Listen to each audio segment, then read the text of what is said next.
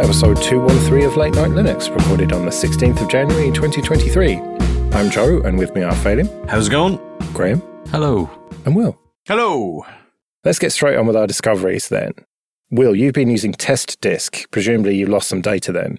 Yeah, I wish I wasn't. So I bought an Kingston A400 240 gig SSD off Amazon a couple of years ago, and it's been fine. It's been the main boot disk in my Raspberry Pi 4 that's running all various bits around my house. And it's been fine, in fairness. Uh, it boots off of a, a, USB to SATA connector and it's been absolutely fine. And then one day everything was broken and I tried to work out what was going on. I couldn't SSH into this box. So I picked it up, put it in here, plugged it into the monitor and just nothing, just dead. It's like the disk didn't even exist. So I plugged it into a variety of other machines to try and find out what was going on, including a Windows machine, just in case that would work. But nothing would work. This thing was absolutely dead. And it appeared in the disk manager as SATA firm, which sounded a bit like serial ATA firmware to me. So I went Googling and it turns out that this drive, or rather the um, SATA controller on this drive has a problem, a known problem. And if you get a worn block on your disk, sometimes it just goes into failsafe mode and just like blows a fuse and it's dead. So I tried to restore the firmware on it. That didn't go brilliantly. And then I tried to use, well, then I started searching around for software packages that would help me try and recover some of the data, whether it was deleted or not. And TestDisk is the easiest and fullest featured package for rescuing files that I've ever used. It has a, a partner program which is good for rescuing photos off of SD cards, which name escapes me, but I'll look up in a minute. PhotoRec. That's it. PhotoRec. Thank you. And it's as good as that at finding files and the start of blocks of file allocation tables and whatnot. Uh, it wasn't successful in this instance, but it's a really good package. You can get it on pretty much every platform. It supports a whole bunch of file systems.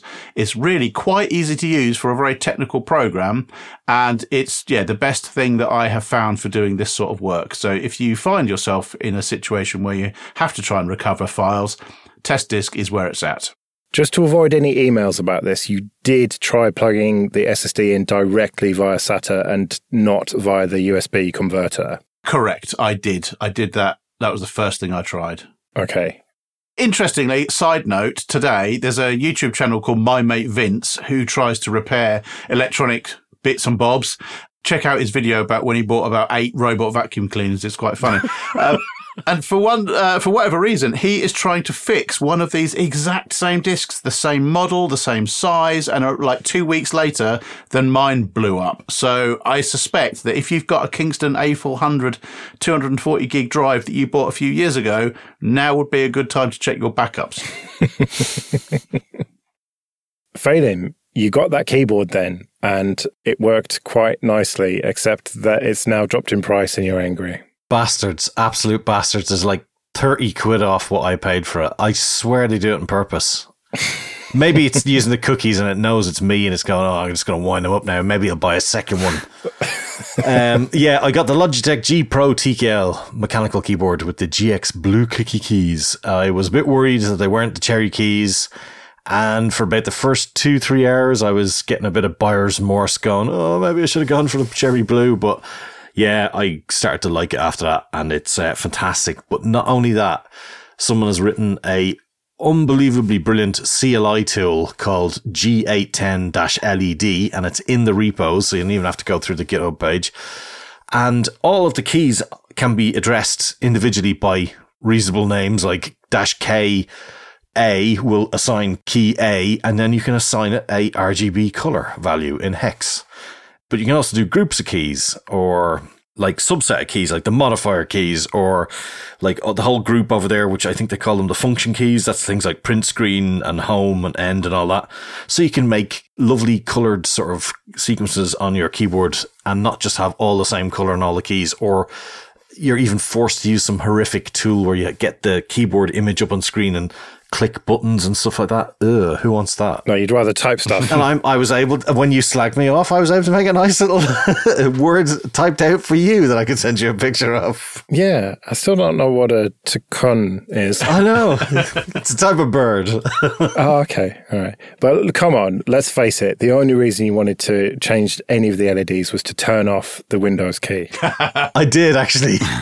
I turned off that and the caps lock key. But that, I mean, that is a cool feature of it where you can actually set the value to be zero and uh, the light goes off, which is quite nice, I think. And I have most of my keys amber, but I've got a few things like function keys are like a sort of a turquoisey kind of color or something like that. But you can dim them down as well, which like when they start off at max power, they sort of cut the eyes out the back of you if you're in a, a low light environment. So it's it's really really easy and it's so simple the way this thing works. Have you saved all of the config into a bash script? I don't have to. It remembers it in firmware when the machine hmm. reboots. Ah. But I have it in my bash history, so in case I should save it out. And there is actually um, a startup daemon that actually does have that ability where you can actually pre-configure a whole load of stuff yourself in a simple config file and do it that way as well. So yeah, I mean, it is so well done. So if you just unplugged it now and then plugged it into your laptop, say, it would remember it all. It would, I believe. Um, Beteem machines, yeah, I think so. Uh, that's a good point, actually. But if I do it myself, and you know, there's no thing telling me anything,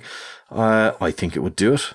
Uh, he says as it wipes the config and is now doing a rainbow color at me. Well, that's me proven wrong, isn't it? God damn it!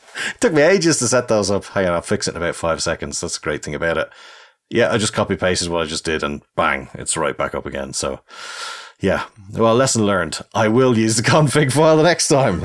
Well, by next week, I want the enter key flashing when you get a new email, and I want the uh, delete key flashing for how many unread Telegram messages you've got. Do you know the thing is, you could actually do that because it not only has colors, it does have flashing and blinking and all sorts. And because it's scriptable, you could do that, couldn't you? Yeah. I could do that. I might do that. I oh, might do that. no! what have I done? When when clients don't get their code this week, they'll know why. My keyboard is in pristine, their code is not. And you've also got in here old gear sucks, specifically Athlon 64 3000 plus. Yeah. So it's a Foxconn motherboard and it's a processor from about 2008, 2009. And I can't get anything to install on it. And I don't know why. I, yeah, I was trying for a laugh. I was thinking, yeah, I could make that as a storage device. doesn't have to do much. It's going to sit on the end of a remote connection. So I could just use that as a device to have a couple of SATA drives in. But no, I couldn't even get like an older version of Ubuntu to boot in it. It just kept bombing out all over the place. Now, it, there could be a fault on the board. I don't know. But, uh, old gears crap. Just don't do it. Apart from anything else, it's going to use loads and loads of electricity. So, yeah, I wouldn't bother. See, that's the thing. I don't think it is though. And, you know, it's a free machine and I, I hate to throw stuff away that is, well, I thought functioning perfectly, but maybe it isn't. So maybe I shouldn't. It's funny. I was thinking, am I going to look this up? And then I saw Graham select it in the doc. So I know he's looking it up now. I mean, I had Athlons for a long time. I remember you had to loop a piece of copper cable around a couple of pins to be able to unlock the multiplier so you could overclock them. Oh my I had a lot of fun. I'm pretty sure that my first PC was an Athlon of some description. The first one I bought myself was an Athlon 500 megahertz. Yeah. Yeah, and mine was so shit that eventually I had to take the side off the PC and point a desk fan at it to keep it cool enough to not just shut itself down every five minutes. To be honest, though, that was the last time I cared about hardware was that pre one gigahertz where you had all sorts of lunatics like submerging processors in mineral hmm. oil and like putting refrigerating units into them and stuff and trying to overclock the bejesus out of an Athlon 600 up to like a, gig and stuff. That was fun back then, but then it all got very boring and you know, all these people who know all the CPU architecture names like Arslake and whatever the fuck they are. I mean, I just couldn't care about anything less. Okay, this episode is sponsored by Linode. Go to linode.com slash late night Linux, support the show, and get $100 free credit. From their award winning support, offered 24 7, 365 to every level of user, to ease of use and setup, it's clear why developers have been trusting Linode for projects both big and small since 2003. Deploy your entire application stack with Linode's one click app marketplace, or build it all from scratch and manage everything yourself with supported centralized tools like Terraform. And check out their managed MySQL, Postgres, and MongoDB databases, that allow you to quickly deploy a new database and defer management tasks like configuration, managing high availability, disaster recovery, backups, and data replication. Simple and fast to deploy with secure access, their flexible plans include daily backups. So go to linode.com slash late night Linux, create a free account, and you'll get $100 in credit and support the show. That's linode.com slash late night Linux. Well, I have bought a Pixel 7 asterisk. I got it cheap. A dear friend of mine sent me it brand new sealed for basically half price. Now, uh, he assures me he didn't get it off the back of a truck. No, he got it from a trade in and he was just sick of me complaining about lineage. And he said, look, I'm going to just sort you out a proper phone and then you can talk about it on the show. And, you know, it's kind of my contribution to it. So I've been playing with totally stock Android. Ooh. yeah, yeah, yeah. And there's a few things I miss from lineage, but ultimately it's not that bad to the software experience and the hardware makes up for it. And the fact that I can have my banking apps now, I don't have to fuck around with passwords and remembering my memorable phrase and trying to, okay, what's the 13th one? You know, it's just fingerprint done. It's so much easier. Good for you. It's also so much easier for Google. They don't have to fuck around now to try and find you. Oh, come on. I had the Google apps anyway. like, what's the difference? Yeah, yeah, yeah. Okay. But I tell you what, I miss. I often have my phone on while I'm cooking. Like, someone will send me a message and I'll, I like just use my knuckle because my fingers are just like covered in greasy shit or whatever. And I just do a quick double tap on the top bar thing to turn the screen off. Well, that isn't a thing in stock Android. It turns out that's just lineage. Oh, right. I can't believe they haven't done that. And the clock position. Oh, please, please, somebody, somebody out there, tell me how I can move it back to where it fucking belongs on the right. My notifications belong on the left, and it just keeps catching my eye. Oh, I've got no. Oh no, I haven't got notification. It's just the fucking clock. And oh, you'll get used to it, Joe. Well, fucking two weeks in, I haven't. I haven't got used to it yet. I don't know. Where's the volume thing? Is it on the right, midway down vertically now? On that? Yes. I hate that. And that's part of my version of lineage. I hate it and I find it's so minuscule that I can't. It's either I have blaring, ear bleeding audio or it's mute. It's so annoying. It's like, why are they making it that small? If the phone has a screen that big, make it the whole fucking size of the screen. Jesus. Well, anyway, if anyone knows how to get the clock to the other side without rooting it, because I don't want to root it, I don't want to unlock the bootloader, I want to have as stock experience as possible, then uh, that'd be great. The hardware is good though. Screen's good. It's a bit heavy. I think they made it deliberately heavy with all the glass to make it seem fancier, but I'd rather it be lighter, but whatever. Camera is just fucking amazing. Like I've been using the G Cam on Lineage, which is sort of hacked together port of the Google camera, but to have one that's like meant to be it's uh, it's so much better and it just automatically does night sight and stuff and fuck you Phelim with your shitty lineage camera Flood fill. whatever whatever Looks fake. Looks fake. the calendar is just so bad and actually it's the same in lineage i think no no it's the google calendar is terrible which you get if you flash the g apps but uh, i just got etar is it e-t-a-r etar etar from f-droid and it's like oh yes a proper fucking calendar and that synced with all my google shit so that was brilliant and charging's a bit weird like some of my chargers don't work and then i plug them back in and they do it's all just Huh. bit fucking weird. I don't know what's going on with that because it doesn't come with a charger, of course. It doesn't even come with a cable. I, or maybe it does come with a cable, but it doesn't come with a charger because they they want to be like Apple. So you think it would just work with every charger, like my OnePlus One or three, no three T charger, I think that's that does the fast charging. That just doesn't work at all. And I charged it while I was sleeping the other day, or plugged it in, and then woke up and it just hadn't charged. So that sucks. But it's fine. It, it's the battery's really good, and it's new, so the battery's extra good. So that's fine. And no headphone jack, man. Like, No. you know what? I had been preparing myself for this day for a long time. I'd been using Bluetooth almost exclusively, and occasionally my battery would die on whatever device, and I'd plug it in and go, "Ah, yes, smug. I've got this headphone jack." But then for Christmas, I bought myself a Flip Sampler. It's this stupid app which I've subjected you lot to before, where you can just record into the phone and do just make daft fucking hip hop beats and whatever.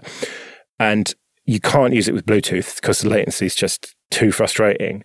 And so I had to buy myself some of those dongles, the uh, USB C to three and a half mil. And that's a bit weird. It takes a while to sort of recognize it and load the driver or whatever. And it's just all a bit shit, quite frankly. Yeah, and just wait till you mangle your charging port because you've been plugging it in off and on so many times a day. But overall, I've been pretty happy with it. Now, the only real reason I needed root before was a Magisk modules to make the camera work. Well, that's not a problem anymore because I've got proper stock Android on a Pixel, so that's fine. The other thing was I was using AdAway, which just replaces your hosts file essentially with a big fucking list. Well, it turns out that AdGuard has a public DNS server that you can just put in to the settings, the network settings, and it's almost as good as AdAway. It blocks most ads. I've seen a couple, but they weren't like horribly offensive or anything. So that has sort of solved the last problem. So apart from this clock issue and the minor annoyance of not being able to double tap the top bar to turn the screen off, I'm pretty much sorted, I think. I'm pretty much happier than before. When I was weighing up the options between AdGuard and Pi-hole, oh, I don't know, was it about a year ago maybe? I came down in favor of Pi-hole because it gave me that little bit more flexibility and it was a little bit more transparent. One of the problems I found was that sometimes I needed a site to be unblocked. How are you going to do that with AdGuard? Have you got any options? Is it just disable that DNS server or disable that service and, and try again? Yeah, because it's pretty quick to do it. Just go into the settings and you can just disable it and then re-enable it afterwards. Yeah, I mean, I had the problem with AdAway where t.co was blocked, which is any link off Twitter. And so I had to then allow list that and then it was fine. And that was my concern. But I think AdGuard is a little bit less zealous with the blocking. And that's why I've seen a couple of ads.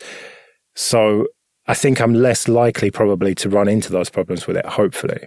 And they do offer three options. One is just a, a, totally not blocking anything. One is blocking ads, and then one is blocking ads, and then all of your mucky JPEGs. And um, it says that it even will try and put safe search on, and you know try and make it properly safe for work. And uh, so, yeah, I'll definitely be using that third one. Yeah. Uh, mucky jpegs.com. and it is, well, it's not returning any results. It looks like muckyjpegs.com. Yeah. Oh, no, no, it says no servers could be reached. Interesting. But it's funny that uh, was it you, Will, was talking to us in our little private Telegram group about um, Cloudflare have got an option for this. Yeah, it's funny. I, I only found out about this today. Cloudflare run 1.1.1.1, which I think most people are aware of. But what I wasn't aware of is 1.1.1.2, which is supposed to filter malware, and 1.1.1.3, which is supposed to filter malware and adult content. So I think this, this concept that you can just change to a slightly different DNS server with a relatively easy to remember IP address is a really nice service. Uh, it's a good idea. Yeah, quite a low impact way to sort out like younger family members or something like that. I might have to try it. 1.1.1.3 does not block muckyjpegs.com. Um, while you've all been talking about this, I just thought I'd have a look at Pi-hole, my Pi-hole locally, and it's just incredible how much stuff it's blocking. It's just like a 24 hour moving log, but I don't know, 64,000 queries. The top domain blocked is global.telemetry.insights.video.a to z.com. Why is it blocking stuff in the middle of the night? Yeah, I guess my daughter goes to bed later than I think she does. yeah, because it just it, it, dies down to about two hundred per few minutes. But uh, yeah, there, there's something going on there, Graham. That should be flatlined to, you're to right. zero. Yeah, you're right. Ah, it's the PlayStation. It's the PlayStation's booting at night for patches. Yeah, maybe. No, what it is, it's the smart telly. Mm. It's uh, it's getting up right and walking around your house and looking at you. That's what Phelim actually believes. No, not quite. I do think my robot Hoover does, though. Because it has blocked me from the living room by getting stuck in a corner near the door. And I was like, right, you got five seconds or I'm going to hockey puck you across the room. I'm very surprised that you've got a robot vacuum cleaner. I have two dogs and a cat. Yes, mm. I have a robot Hoover. it's a dumb one. Wow. Doesn't do any mapping, though. That's what they want you to think. yeah. Oh no, trust me, they've done a very convincing job of programming it to make it look like it hasn't a fucking clue where it's going. Is it connected to the Wi Fi? It is connected to the Wi-Fi. Yes. And you won't even have a smart telly that's not connected to the network. Well, well, uh, do you know think- what? There's no camera on the TV. It, it's not sending pictures of what I'm watching back to Sony. So yes, I will. Want to bet? I don't talk when I'm, when the Hoover's in the room, mind you, because I still don't trust it. Do you wear a series of disguises around the house? yes, yes, I do. How did you know? It's just me, Don Incognito. you are such a fucking hypocrite, honestly. I'm not a hypocrite. I don't interact with the Hoover. It stays in its room. I stay in mine. Okay, this episode is sponsored by Tailscale. Go to tailscale.com. Tailscale is a VPN service that makes the devices and applications you own accessible anywhere in the world, securely and effortlessly. It enables encrypted point to point connections using WireGuard, which means only devices on your private network can communicate with each other. Unlike traditional VPNs, which tunnel all network traffic through a central gateway server, Tailscale creates a peer to peer mesh network. It handles complex network configuration on your behalf, so you don't have to. Network connections between devices pierce through firewalls and routers as if they weren't there, so there's no need to manually configure port forwarding. Tailscale is available for Linux, Mac, Windows, Raspberry Pi and ARM, Android, iOS, Synology, and for devices that don't allow additional software to be installed, such as printers and other embedded devices, where you can set up a subnet router to act as a gateway, relaying traffic from your Tailscale network onto your physical subnet. So go to tailscale.com and try it for free on up to 20 devices. That's tailscale.com. Graham, you've linked to a 3D model, which is really cool. Yeah, this is a weird one. I'm not. Sh- I wasn't sure how uh, you take this, but it's like a 3D model, as in a model you could download and view it in Blender or in a, a web viewer of an old Egyptian, a statue of an old Egyptian queen called Nefertiti. Specifically, a physical bust that's in the Neues Museum in Berlin of this Queen Nefertiti. When I used to travel it's a bit nerdy, but I love going to museums, and I've been to lots of museums in lots of places. I'm really luckily privileged to be able to do that. But this actual bust of Nefertiti in the Neues Museum in Berlin was hands down the most amazing thing I've seen. The craftsmanship on it, the beauty of it, the form of it. I don't know. It's it's really beguiling. That's all I can really say. It's an incredible statue. It's smaller than you might think it is. The statue itself, I don't know. I think it's like four thousand years old. It was found in rubble near to the workshop where the sculptor created it. It's stucco coated limestone, and it's the painting it just it looks so real in front of you. Um, it's a very popular exhibit. It, i've even got to the state where i'll get up early which i never do and go over to the neues museum as it opens to go and see it before everything else opens. So that's a bit of a backdrop to this work of art. And for a long time i've been looking for the kind of 3D models, something that you can kind of experiment with or render in Blender or just look at in a in a way that you can kind of see how something's made or see the craftsmanship that's gone into something. And it, it's actually surprisingly difficult for this stuff that's 4,000 years old and really, I think, should be in the public domain. So this is actually courtesy of uh, the National Museum of Antiquities in the Netherlands, I think. They've been 3D scanning a load of these ancient artifacts and then making super high resolution textures and 3D models of these artifacts available under CC Creative Commons zero. So no rights reserved, basically in the public domain, which I feel is where they should be. And I think for people who aren't able to go to travel to Berlin or the Louvre or wherever it may be, it's the next best thing, seeing them rendered in a browser or if seeing them rendered in VR if you can, or being able to download them and experiment them and uh, with them and use them as you see fit.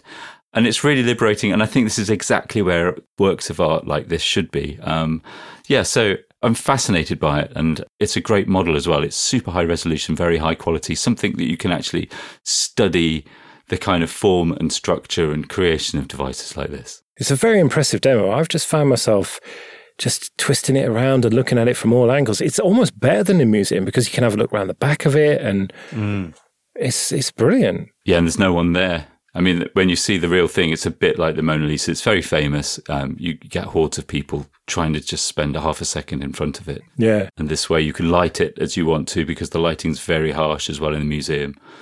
I genuinely study how it, it's a fascinating piece because it's elongated in certain ways to accentuate certain features. It's a real work of art. It's 4,000 years ago, not soon after its stone. Ancient Britons were just putting stones on top of each other. Yeah, and you can turn it around the back and have a look at the intricate painting on there that you'd never see in a museum, I don't suppose. So, yeah, it's very, uh, very impressive and great that it is effectively public domain as well. Yeah, and it's on hosted on Sketchfab, and you can download a Blender object directly. And it's not just this, there's loads of them. Yeah, yeah. There's loads of pieces like this, all different scales, all the same high quality scanning, all from around the world. And, you know, Egypt, I've never been to Egypt. The question is, have you 3D printed one for your house yet?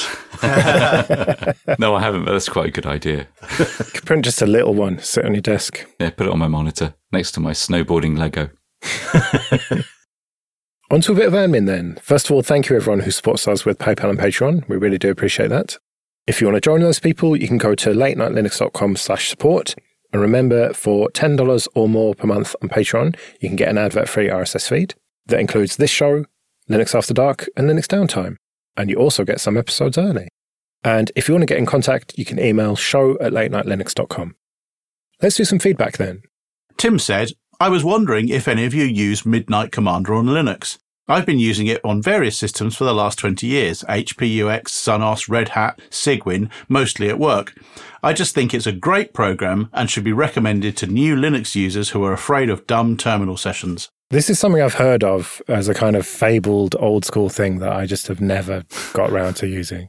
I used to use one a bit like that on DOS, but I can't remember what it was, and that was a really long time ago. And Was it Norton Commander? oh god, it is. You're hmm. right. Yeah. And I don't know. I just I prefer just using command line to be quite honest, and globbing and things like that. It's just so much easier than ticking and highlighting files. But I do always get told, do I want to install it? Because I usually type MC instead of MV. Mm. I've certainly used it a long time ago. I think when I didn't have so much confidence, I'm, I'm not great on the command line, but it's really good for doing batches of files that you can't like easily create a wildcard match for. And yeah, at the time, Norton Commander, I think was really popular and, and people could move to like the Linux terminal and f- feel familiar with that. And I think it was started by Miguel de Icaza of GNOME and Nat Friedman fame. I feel like there's a kind of a Back to the Future plot there where we could go back and convince him not to, you know, take on Mono and then go work for Microsoft. and I don't know the names of them, but I've certainly looked at like more recent curses based file management apps on the uh, command line. I might have to have a look at a couple of that I've used for the next uh, discovery, see if I can find something better because I'm sure there are, there are better solutions now. Warren wrote, just something I stumbled across on Mastodon. Here be nostalgia dragons, and then linked to Lotus 123 for Linux. Have you been at the crack again, Warren? Oh dear. I thankfully never, ever, ever had to touch that, but I have only heard delightful things about it. Yeah, I've never used it either. Again, it's one of those kind of nostalgic things for a lot of people that was just slightly before my time, I think. I had a job once where I had to run it, I think, on, I must have been Windows 3.1. It was ancient. God. Uh, there's a bit of a story because it was a really boring thing. I had to maintain entering details and I'd get so bored I would hover my finger over the delete key for the file, just kind of play with it and tickle with it. weeks and weeks went by and never pressed it. And then one day, after a little bit too much coffee, I pressed it, deleted the whole spreadsheet. No backup or anything, but of course I could just copied and paste a load of random numbers. No one noticed. that is true, honestly. I had a summer job where it was a book company and we used to have to use terminals that went back to a SCO Linux box. Or sorry, yeah, SCO, was it SCO Unix even, possibly? And it was this terrible thing. It was all green font like that and text-based horrificness. Well, I'm sure there's a lot of people listening who are nostalgic about Midnight Commander and Lotus 123, but uh, not even we are old enough for that, thankfully. Right, well, we better get out of here then. We'll be back next week when who knows what we'll be talking about. It might be some news, it might be something else. You never know, dear. But until then, I've been Joe. I've been Phelim. I've been Graham. And I've been Will. See you later.